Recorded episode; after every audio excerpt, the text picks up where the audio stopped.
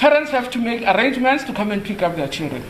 And that's why we needed just these two days to really prepare to have a, an orderly closure. So the announcement from our side is that learners in public and independent schools and private schools should be released for their winter vacation on Wednesday, the 30th of June.